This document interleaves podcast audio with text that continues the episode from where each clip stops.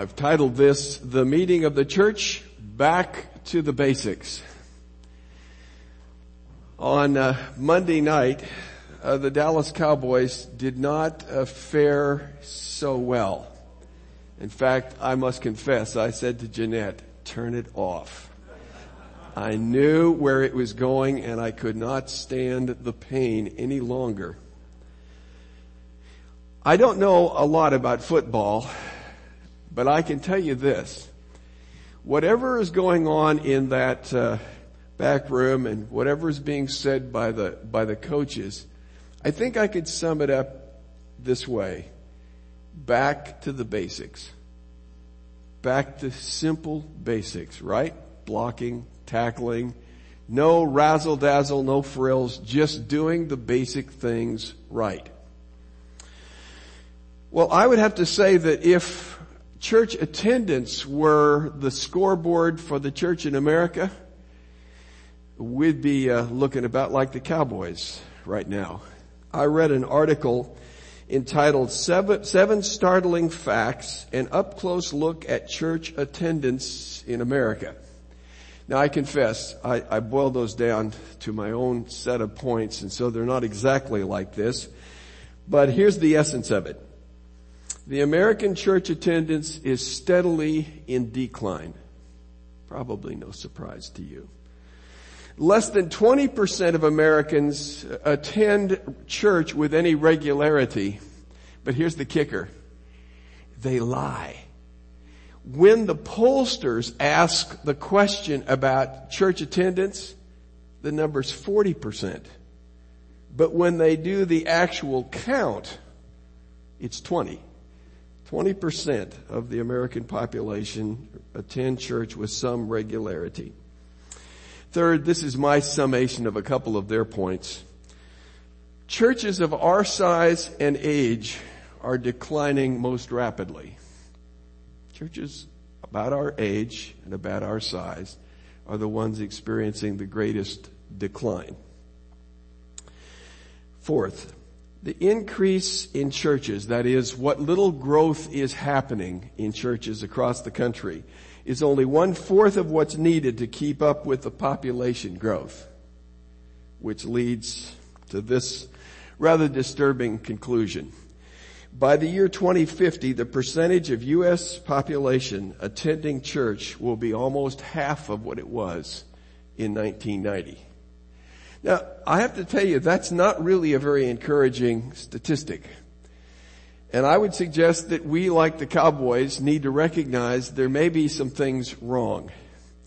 And that we need to get back to the basics. And I've chosen uh, this text in 1 Corinthians 14 to be the primary text as we seek to get back to the basics. And I might remind you as we go there that the church at Corinth was a church that was in trouble too.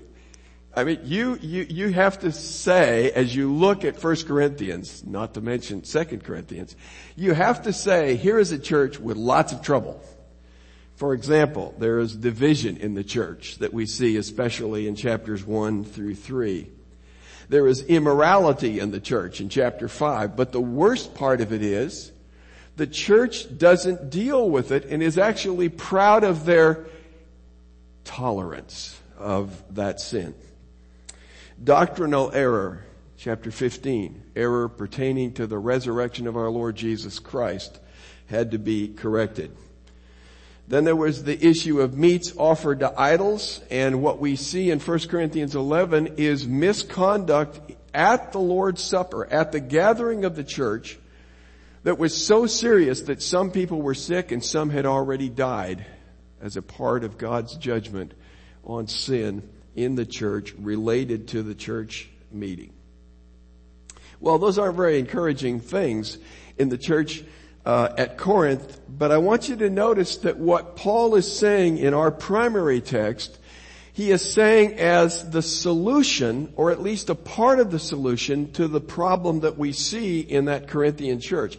He says, what is the outcome then? So he has gone through all this litany of trouble and he has dealt with this problem that they've got of having a preferential attitude toward tongues and, and sort of a downward glance at prophecy. And he said, so here's where it all shakes out. So here's where Paul comes down to the point of application and says, here's what needs to be done. As I would put it, here are the fundamentals. Now, I understand that some people look at this as just an example of Paul dealing with a church. But I have to say, as I come to this text, that it is instruction for the whole church. It is instruction for us that we desperately need to hear. But I want to start with a couple of initial observations. One is our Western American perspective on the church is far from the norm. I thought about some examples that may, may illustrate what I'm saying. It's like having Madonna come and speak to us about modesty. Or Kim Jong-un speak to us about the virtues of democracy or family values. Karl Marx speaking on capitalism. Uh, Iranian President Hassan Rouhani on, uh, or the Ayatollah Khomeini on religious liberty. Or me on fasting. I still remember the Sunday I preached on that. I'd had two donuts before the message. And I kid you not. We really don't have it right. I think it disturbs me that we perceive ourselves to be the experts on church because we have some of the biggest churches. And it's almost always the leaders in those big churches that are, that are asked to speak and to talk about how to do it and how to do it right. I have to say to you, I think in God's scheme of things, it's the church in North Korea that can tell us about reality. And I think that's where it's going on. And frankly, we have to come to the subject of church recognizing our worldview is really a distorted one. The normal church was small, often struggling, and almost certainly suffering some kind of adversity or persecution. And that, I believe, is the norm uh, that is still there today. So let me just say, in addition to that, when we come to Acts, especially I'm thinking of chapters 2 through 4 and 1 Corinthians chapter 14, we come to what I would call the ideal church. It's the church in two to four in its youth before Ananias and Sapphira and then the widows and all the other stuff. The problems start coming. We're, we're looking at the ideal church and I think we need to because when Jesus deals with problems, he always takes us back to the ideal. So when someone asks him about divorce in Matthew chapter 19, he essentially goes back and says, here's the way it was originally. Here's the ideal and never forget that ideal. I think that is true of what we read here about the church and I will say then that this ideal is not going to be reached in this life. But it's an ideal we always ought to keep before us. It is an ideal for which we should strive. But we shouldn't be all bent out of shape if we don't perfectly realize it and in particular on any one given Sunday. It's like a husband reading about the ideal husband or a wife reading Proverbs 31. Look folks, none of us get there, but that is the ideal and that is the thing for which we should strive. The church gathered in the New Testament, as I understand it, after those first initial days, it gathered once a week and it gathered with the Lord's Supper as the primary focus of that gathering, although other things took place. You know that it was uh, uh, a kind of event where various people spoke, as as Paul writes here. Various people came with various contributions to make. And it was probably pretty different than the highly structured church that we see today, where you have one or two primary leaders who are directing everything as it goes. That's not the way you see the church described in 1 Corinthians 14 or in the uh, scriptures. I do believe that when we come to the principles uh, that we see here in 1 Corinthians 14 and elsewhere, that these are principles that are universal. They are broad enough that they apply to any church, in any culture, at any time in human history. That's the beauty of these and that's why I see those as very important to us. Alright, that gets me down to the fundamentals. Here are some of the primary principles that I see in 1 Corinthians 14 and in some other texts that I think are very, very important to us. Several of these are, are expressed in terms of tensions, and you'll see that because I think both elements are true, although they seem to be opposites. I think they're the, the bookends between which uh, church experience takes place. The first is this. The church meeting is both horizontal and vertical. It is not just the vertical of us speaking to God, it is us speaking to one another and us corporately speaking to God. Listen to those words uh, that you have in your in your bulletin that uh, Keith put for us for our worship this morning in Ephesians chapter 5, uh, starting at verse 18.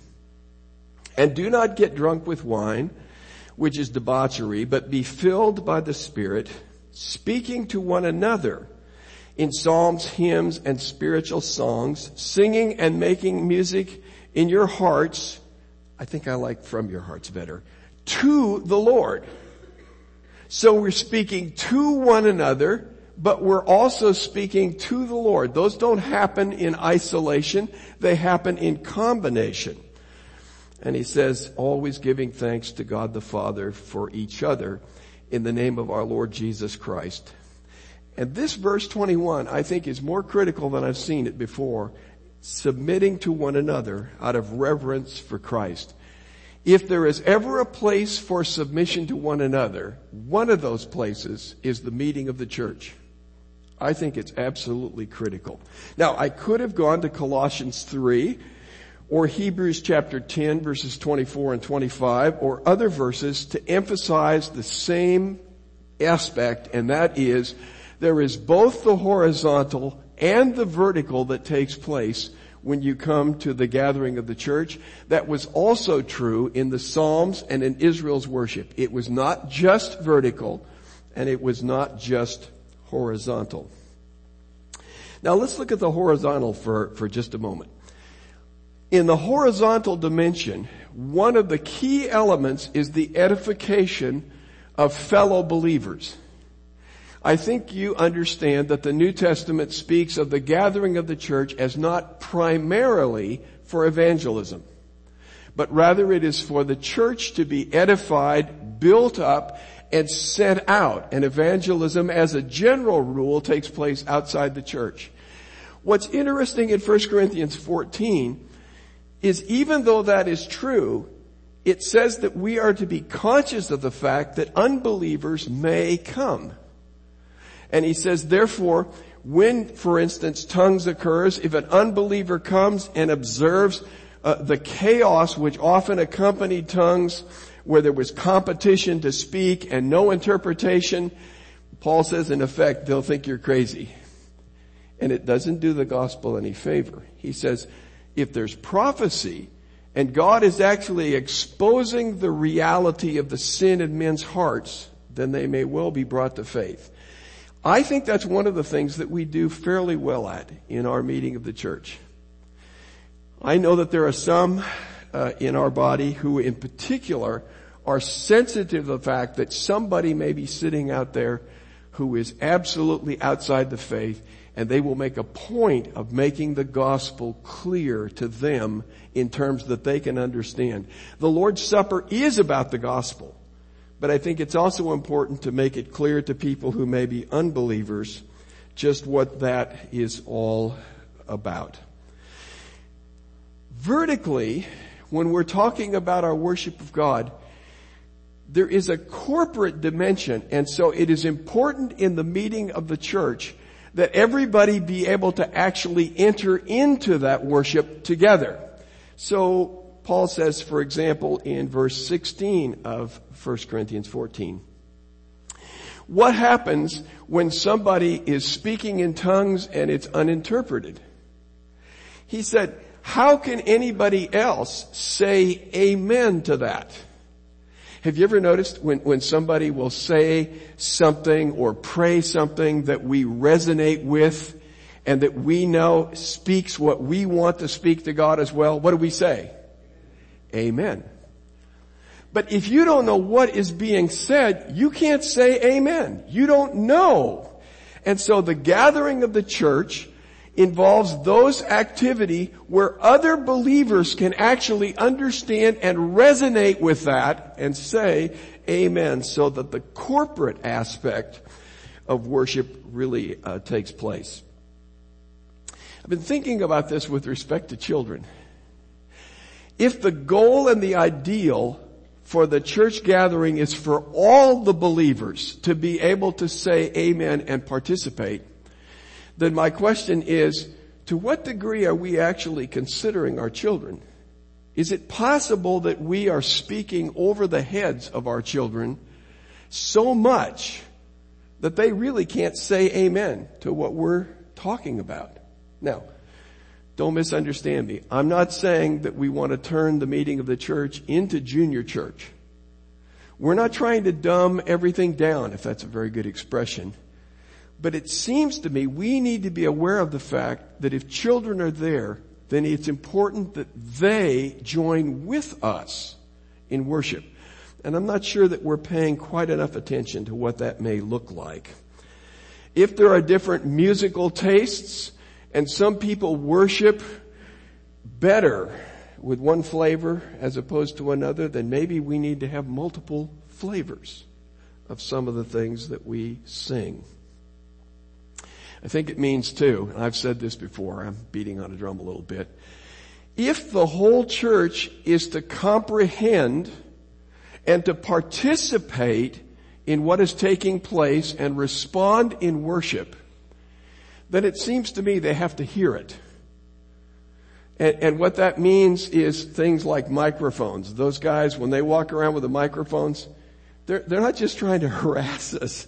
They're saying to us, there are people sitting here right now who apart from that microphone would not be able to hear what is being said and they can't join in therefore in all that, that takes place.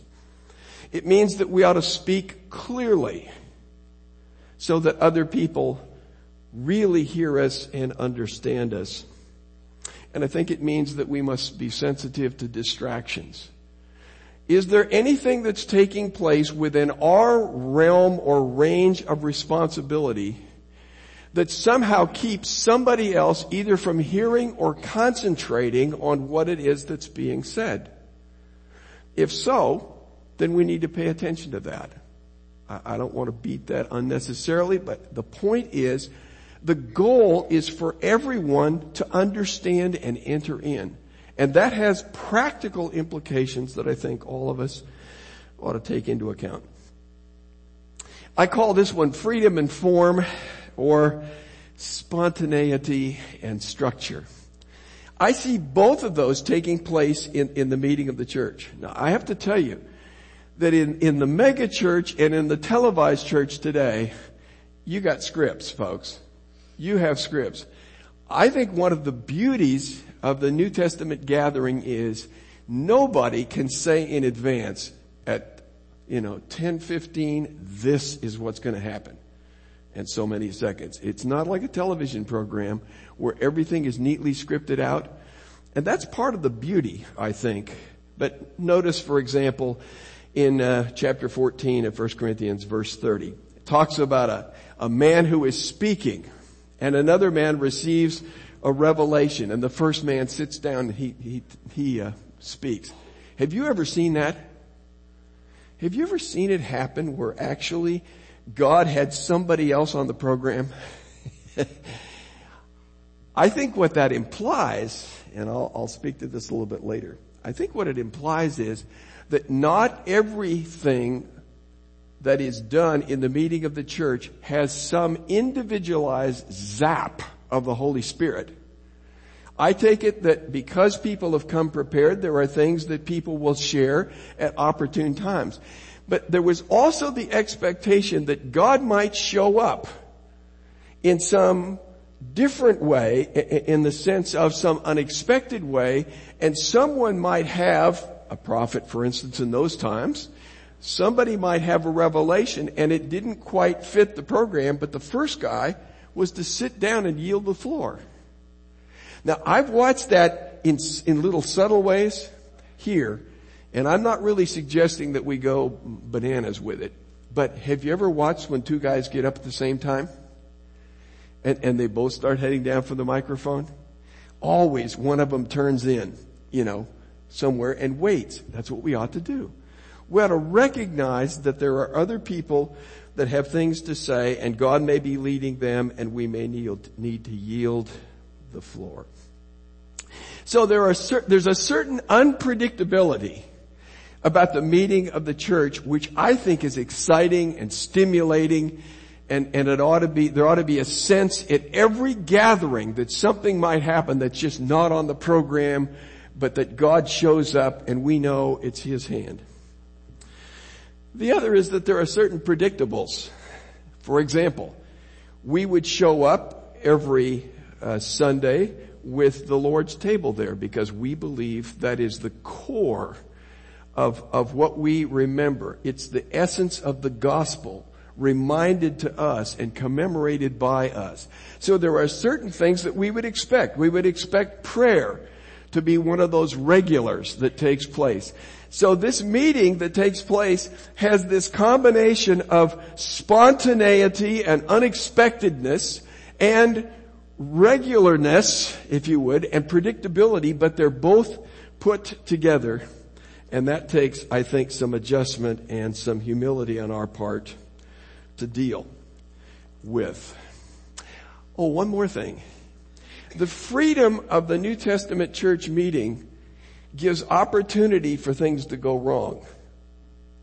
I think one of the reasons why people want structure is because they don't want mistakes. Now, isn't that what we as parents do? Especially with young kids. Man, we want to limit their options. We want to limit their options as to where they are and who they're with and whatever because we know we let that thing go too loose and free, we're in trouble. So are our kids. But there is, I think, in the, in the church meeting, there is the opportunity for things to go wrong. And even that is a learning opportunity. To see, for example, how men in the body respond graciously to, to perhaps correct or to deal with that. I've, I've told you the story before and some of you were there and remember it. But one of our dear brethren who's now with the Lord dropped the communion tray with the, with the wine. And uh, it wasn't a carpet like this. so it really made, made a little more difference than it would here with our kind of orangish carpet. It was a moment of real embarrassment. And it was like, ooh, what do we do now? And one of our guys got up and said, this is a wonderful object lesson. Some people talk about the blood of Jesus being spilled. Spills are accidents, he said. The blood of Jesus wasn't spilled, it was poured out. And that's what we're here to remember. And you come away saying, that was great. Not because something didn't go wrong, but because in the course of that, you could see God speaking to his body in sort of real life, real time ways. Here's another one.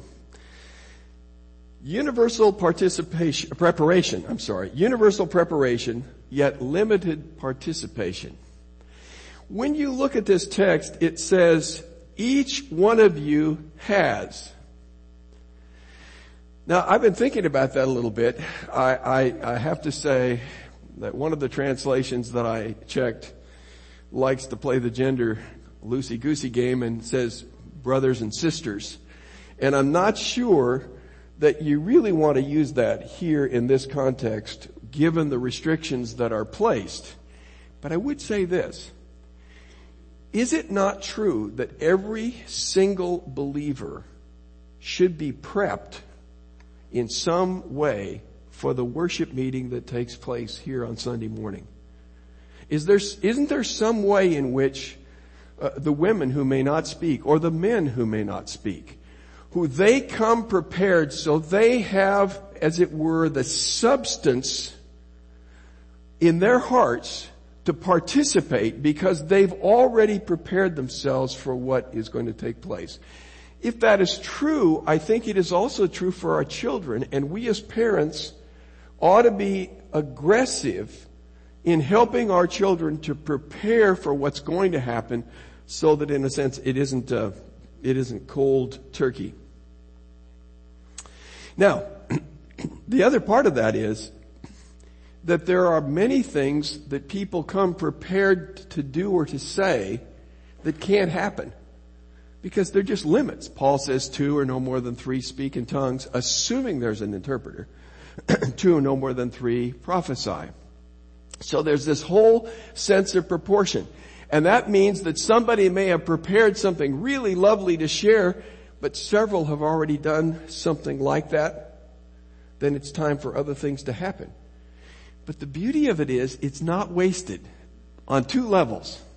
Number one, Paul says to the one who feels uh, the, the Spirit coming in the context of tongues, and he says, if there's no interpreter there, speak to yourself and to God. Just because you don't participate publicly doesn't mean you can't participate privately. If your goal is to worship God, then you can do that without speaking, if indeed that's what the, the circumstance requires. So your, your preparation is never wasted. I'm not quite sure that I can press it so hard, but in effect, verse 31 says, let each one speak in turn. It seems to me what you can say is, if you have some excellent thing to share, there's always next Sunday or the Sunday after that. It isn't wasted. You just save it. So there is that whole element of, of uh, preparation on the one hand, and everybody ought to be prepped. But there's also that element of limited participation, and we need to be sensitive as to when what we say will be most edifying and glorifying to God. A word about leadership. Isn't it interesting that in this text, elders are not mentioned? Now, this church had lots of problems and maybe some of the problems were elder problems. I don't know. But what I get the sense of is that when Paul talks about worship, the congregation owns it. It's not one person and it's not even the elders uh, collectively who, who, who structure and regulate every particular element. This is, this is portrayed in the sense of everybody has a role and a responsibility. Even with regard to listening to teaching, it says let the others judge. Now whether that means the other prophets or whether that means all, I think ultimately we're all collectively responsible and we just can't say let George, so to speak, Elder George or whoever it is, let George do it. This is our responsibility. We come and if things don't go well, then it's a reflection on us because somehow we may not have prepared and led as we should. There's not a top-downishness. That's all I can say. There's not a top-downishness to what I read in the scriptures when it comes to the church's uh, worship.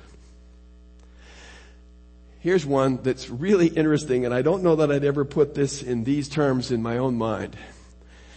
The meeting of the church should be both spirit led and discretionary. Now, I think that what was happening at Corinth is that people were using the, the expression led of the Spirit as their lion in the road. The lion in the road, remember, is the justification to do what you want to do, whether it makes sense or not. Uh, if there's a lion in the road, who's going outside to go to work? You're going to stay in bed where it's safe. That was the, that was the logic of the sluggard in, in Proverbs. But you see this element of, of, of uh, spirit leading, and, and so, for example, when one man is speaking, and another receives a revelation, you get the sense that the Spirit has moved for something to be said or done, and there is a sensitivity to that, that that's the Spirit's leading. The other side of that is, just having some kind of, of, of, of activity of the Spirit is not a mandate.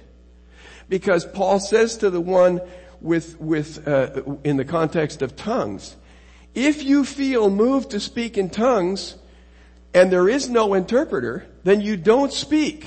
You know what it's, every time I feel the Spirit moving in my heart, you know, I'll do this or that. Not necessarily.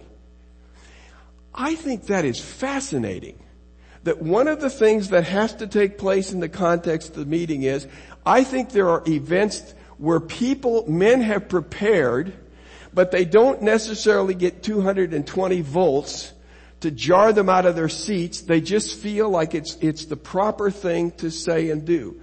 I think there are times where it is clear to the individual and hopefully to the rest later on that God has actually prompted them to say or do something in the context of that meeting that was, you might say, spontaneous and spirit led. But I think there are times when we feel the Spirit and we are not to publicly participate, and that's exactly what Paul says. So here's what I, what I came to. Try it on for, for size. Spirit leading may be in principle as well as in particular. I'm going to jump tracks now and go to the area of guidance. When it comes to guidance, there are at least a couple ways in which that could happen. One, you could be driving out of the, uh, of the parking lot and you intend to turn left and somehow, some people would say, the Spirit told me to turn right. Well, I'm, I don't know. That, that could conceivably happen. But you know, in general terms, what we find of the guidance of God is that God talks to us. For example, let's just talk about uh, marriage and who God might have for you as a mate. God doesn't have to speak out of the clouds and say, this is the woman. God has spoken in His Word and said, don't associate with a person given to anger. Don't associate with a fool. There are all kinds of parameters that the scripture have given, uh, have given us pertaining to who we should associate with. If the scripture describes the person we, we, we think we're falling in love with as a fool or an angry person, do we need God to speak out of the clouds? And I would suggest to you that God often directs and leads through His Spirit through the fruit of the Spirit. Now here's what I've been thinking about. In all of this that we're reading in chapter 14, we have to remember that it follows chapter 13. And chapter 13 is about love. When Paul says, in, in Romans chapter 13. If we follow the law of love, if we relate to one another in the law of, of love, we will fulfill those things that the law would demand or require. People who are led by love don't need a long list of rules.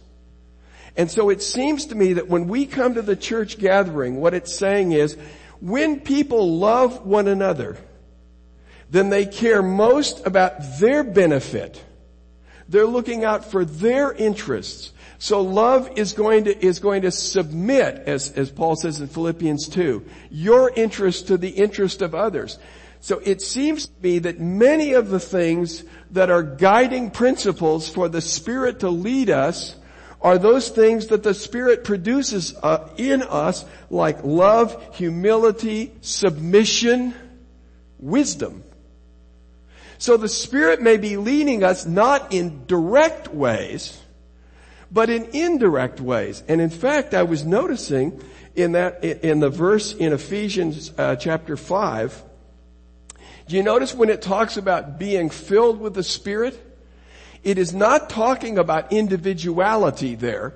It's talking about being filled with the Spirit as a whole body, as the Spirit directs all of us toward God in worship. So it seems to me that we have to take this element then and, and say, there is the element of, of uh, spirit uh, uh, working and leading, and there is the element of structure, two or no more than three, and much of that leading, I think, comes to play when, uh, when the Spirit works through love and submission and humility to govern what we say and do in the gathering of the church. Now, this leads me to the end game. If you look at Romans chapter 15, verses 5 and 6, I think it's always helpful to ask yourself, where should this go? When we gather together as a church, where should it lead? I'll remind you, Romans chapter 14 is about convictions. And one of the things that it says there is, if you have convictions, keep them to yourself. Am I right? And it says, convictions are not something to be argued about. Chapter 14. When he gets to chapter 15, he now spells out, as it were, the end game. Now may the God who gives perseverance and encouragement grant to you to be of the same mind with one another according to Christ Jesus, so that with one accord you may with one voice glorify God, the Father of our Lord Jesus Christ. So the goal is to glorify God with one voice. Now, I know there are some churches that hire professional musicians so that everybody can just be on the right key and all of that. And that's not bad. I'd rather hear a good choir than a bad one. But it isn't just what we do. It is that. But it's how we do it. I think one of the things that gives great glory to God is that He has taken the most diverse group of people, Jews and Gentiles, male and female, slave and free. He's taken all of those and clumped them into one body, one new man. And he brings us together so that we may, with one voice, bring glory to God. I have to tell you folks, that's powerful testimony. When people come and they see the kind of diversity the church ought to have, and they see diversity of gift, they see diversity of culture, they see diversity of, of, uh, of ethnicity and all of those things, and they come and they see a body who with one voice speaks in love and harmony to one another and to God, they gotta say, that is a miracle. That's what the church meeting is about. God did not give us these instructions because it's the easiest way to do church. He gave us these instructions because that is the way when we do church, it will be clear God showed up. And that's why it's so important, I think, to all of us. One last observation. In the temple and from house to house, it's obvious to me that there are certain things in the early church that could happen better in the temple. I would say teaching would be one of those. And there were other things that could happen better in houses. As I understand it, when the Lord's Supper was observed, it was observed in the context of a meal. I doubt that they all brought their picnic baskets to the temple. But how much easier it was to do that from one house to another. And so one of the things we have, uh, as elders have been thinking about is what are the things that we do best together, all together, and what are the things that we do best in smaller groups?